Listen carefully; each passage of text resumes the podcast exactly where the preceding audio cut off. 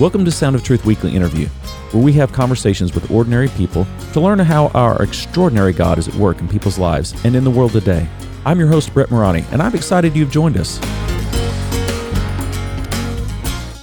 I am thrilled to have David King return to Sound of Truth Weekly Interview. In our last weekly interview episode, David shared his conversion story, and we talked about the grace of God in his life, particularly through his teen years when he strayed from the Lord and how the Lord graciously brought David back to himself, that is, to the Lord. So we wanted to pick back up with that story for a little bit in this episode because he was on the verge of telling us when we ran out of time about the story of his call to vocational ministry. And once he shared that part of the story, then we're going to shift gears a little bit and talk about a particular area of what I consider to be David's expertise. So, David, welcome back to Sound of Truth Weekly interview. Good to have you back. Thanks for having me back, Brett. All right, so I've already set the table for you. Let's go ahead and pick up where we left off last time. You've had me interested, and I'm sure our listeners as well, that you've got this great story to tell about your call to vocational ministry. So tell us that story. Oh man, I set the bar too high. Didn't mean to do that.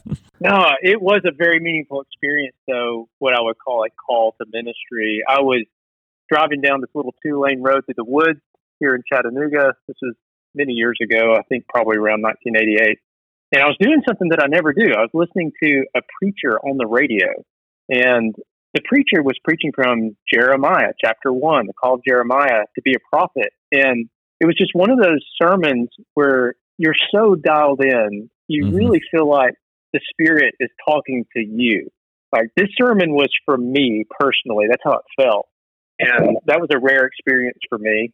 And I realized in the course of hearing that sermon that the excuses Jeremiah was giving the Lord, I'm too young, I don't know what I would say, were things that I was feeling as if God was calling me in some way mm. to speak his word.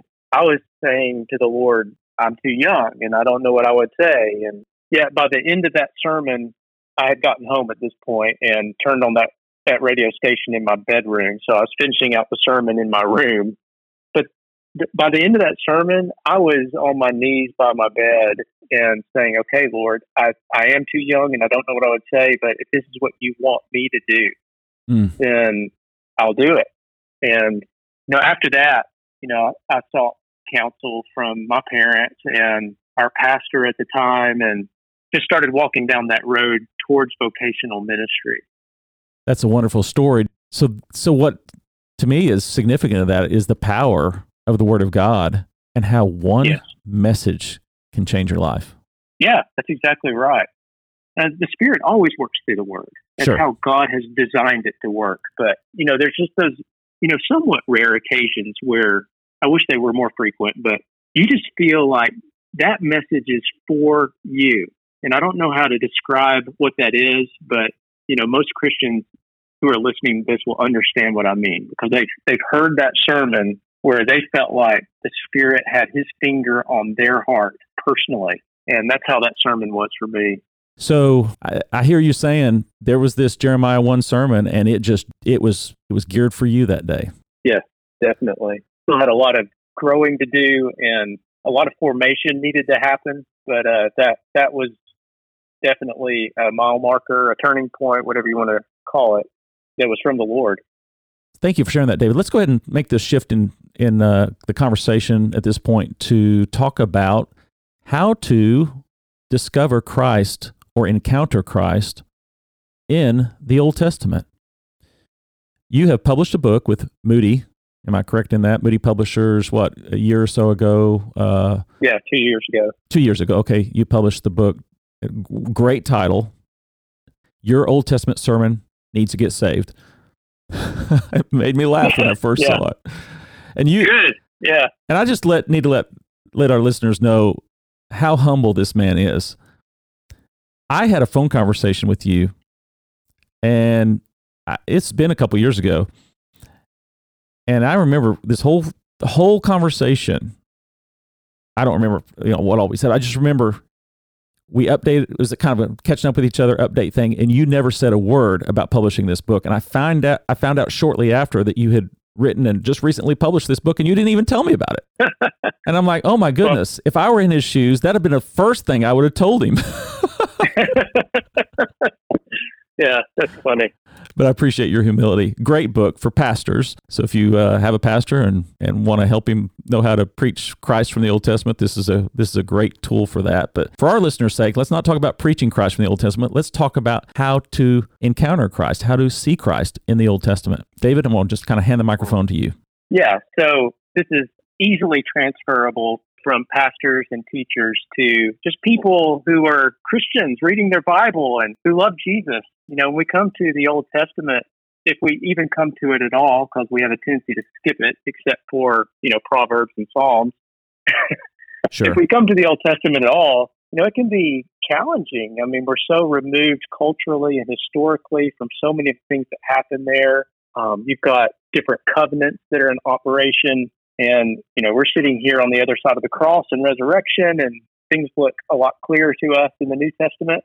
But uh, one of the things that's been so encouraging to me is to realize, for example, the Apostle Paul writing to Timothy saying that all scripture is breathed out by God and it's profitable. And what scripture is he talking about? Well, largely, he's talking about what we call the Old Testament. And here he is telling Timothy that the Old Testament is profitable for our Christian lives. In fact, one verse before the one that I just referenced, he says that the sacred writings, speaking again of what we call the Old Testament, the sacred writings are able to make us wise for salvation through faith in Christ Jesus. Mm-hmm. And lights just come on for me when I read stuff like that in the New Testament about the Old Testament. It's like, oh my goodness, right. the Old Testament, it's Christian scripture. Yes. You know, it it started as Jewish scripture, but it was all pointing to fulfillment in Jesus. And now that Jesus has come, we see the whole thing in the light of Christ, and it's Christian scripture. And if we understand it the right way, it's profitable to make us thoroughly complete for every good work.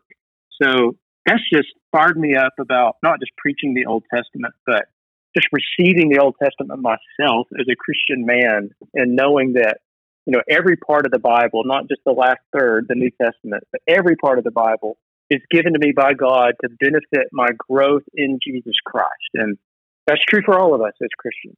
So that Yeah, put me on a journey. that- Go ahead. Yeah, that- jump in. That's so exciting to hear. It especially when you know we're hearing some things from some teachers. You know, I think one of the most popular Bible teachers in America right now said we need to unhitch ourselves from the Old Testament. Right. And I am huge about teaching our people the New Covenant and helping them see that they are not under the law. Right. At the same time, for all the reasons you described, the Old Testament is still very much part of our Bibles and, it needs to be read, needs to be studied. We need to meditate on that. So how how do we go about reading the Old Testament and avoiding legalism and thinking it's feeling like it's irrelevant because you know it doesn't have the name J E S U S spelled out in it. yeah, right. So so yeah, how how what would you say to the person who's learning to read their Bible about how they go about seeing the Old Testament as Christian scripture? Yeah, so I kind of hear a couple different questions than what you just asked. Yeah, forgive me for making it so much more complex. I guess really what I'm going for No, is just the simple no, question of show me how to do it, David. Show me how to read the Old Testament in a Christian way where I see Jesus. Well, I still want to answer like one of those questions that I heard within that big question, and because I think it's so important. Like Yeah. you, you mentioned legalism. You know that the only way to avoid legalism is to always read the Bible, Old and New Testament. Always read the Bible through the lens of the gospel hmm And what I mean by that is re- recognizing that Christ has accomplished for us the fulfillment of all that God has required. You and I have failed. You know, we've all sinned. We fall Mhm. short of the glory of God. Jesus Christ has succeeded perfectly in righteousness and obedience. And he's died for our sins and risen from the dead. You know, it's by grace that we're saved through faith, not by works. And so we have to keep our gospel glasses on, so to speak, when we read the Bible, not just the Old Testament, but the New Testament too. We got to keep the gospel glasses on so that we don't, you know, fall back into this this, this subtle temptation of like working our way into acceptance with God. No, we are accepted by God in Christ. We are loved by Him. We are clean and pure before Him. He has said so. And so it's out of that place of grace that we learn obedience. Mhm. And uh, that's how we avoid legalism.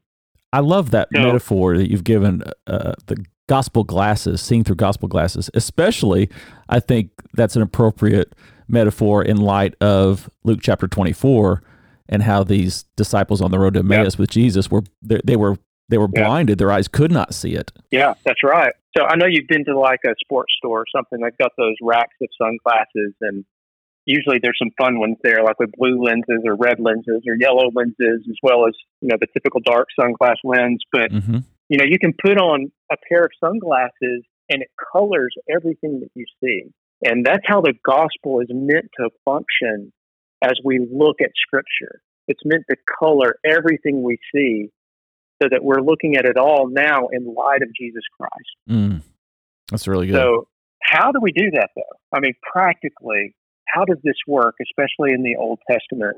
I'm just going to run through six ways, if that's okay with you, Brett. Absolutely. Six ways, you know, that Jesus fulfills the Old Testament. You know, one way is through promises, and this is the way that I think even baby Christians kind of have a sense for this.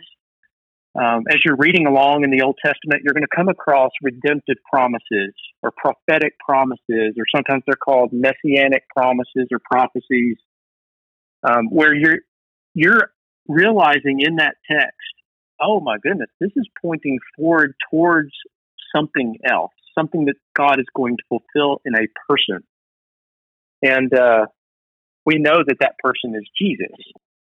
You know, one of the first examples that you would see in the Bible is Genesis three fifteen, mm-hmm. uh, where God says to the serpent, "I will put enmity between you and the woman, between your offspring and her offspring. He shall bruise your head, and you shall bruise his heel."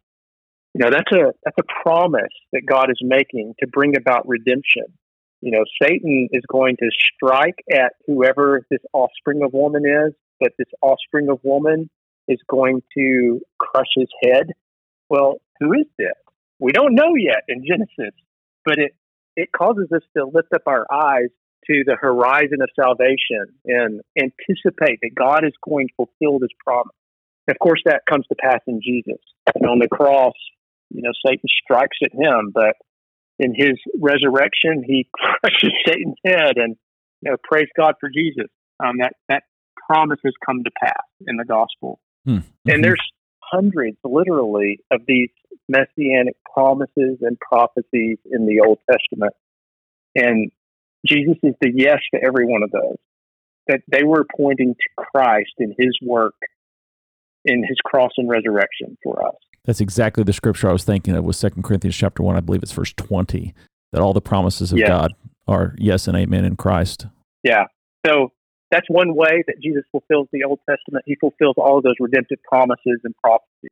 A second way is through shadows. And there's, you know, a theological term for this called typology. We don't have to talk about that.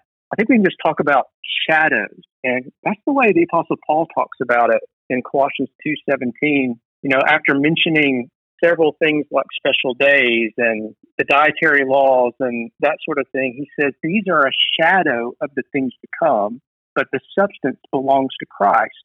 What this means is that God designed certain persons and events and institutions in the Old Testament to be a shadow whose substance was going to be Christ. In other words, God imprinted certain things in the Old Testament to give us an advanced, shadowy picture of what Jesus was going to be like when he came into the world.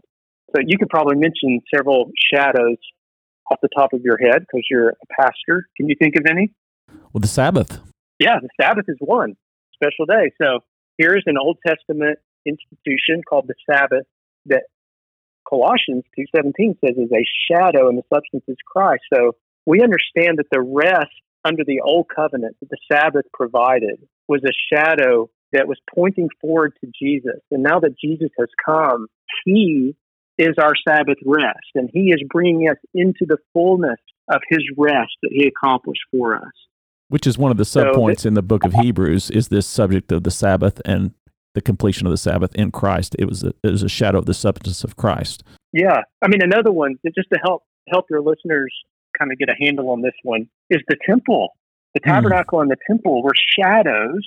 Jesus is the substance you know, God was dwelling with his people under the old covenant in the tabernacle and the temple. But now that Christ has come, he has made his dwelling among us. Or you remember what Jesus said, I think it was to the religious leaders tear down this temple, and in three days I will raise it up. You know, what Jesus was going to accomplish in his death and resurrection was going to make him the permanent dwelling place of God. He is our temple, our tabernacle, our place in which we have communion with the Father. And the Old Testament tabernacle and temple were shadows pointing forward to what we now have in the person of Jesus. And then when Christ and, comes to live within us, the New Testament says we now are the temple. Yes, that's exactly right. When we're united to Jesus, you know, everything about who Jesus is, we are brought into that and built up in it. And yeah, we are the new dwelling place of God in this world. Not a place, but a people.